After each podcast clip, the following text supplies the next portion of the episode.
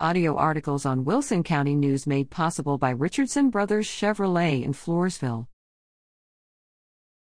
Enjoy barbecue, support rail car renovation. Support the Elmendorf Heritage and Railroad Museum and the San Antonio Railroad Heritage Museum by attending the Blue Flags and Barbecue fundraiser on Saturday, June 18th.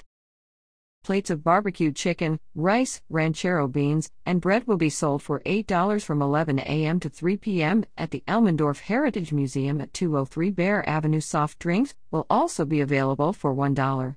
Proceeds will go toward the restoration of a 1920s Southern Pacific business car dubbed Alamo. For more information, call 210 736 5202.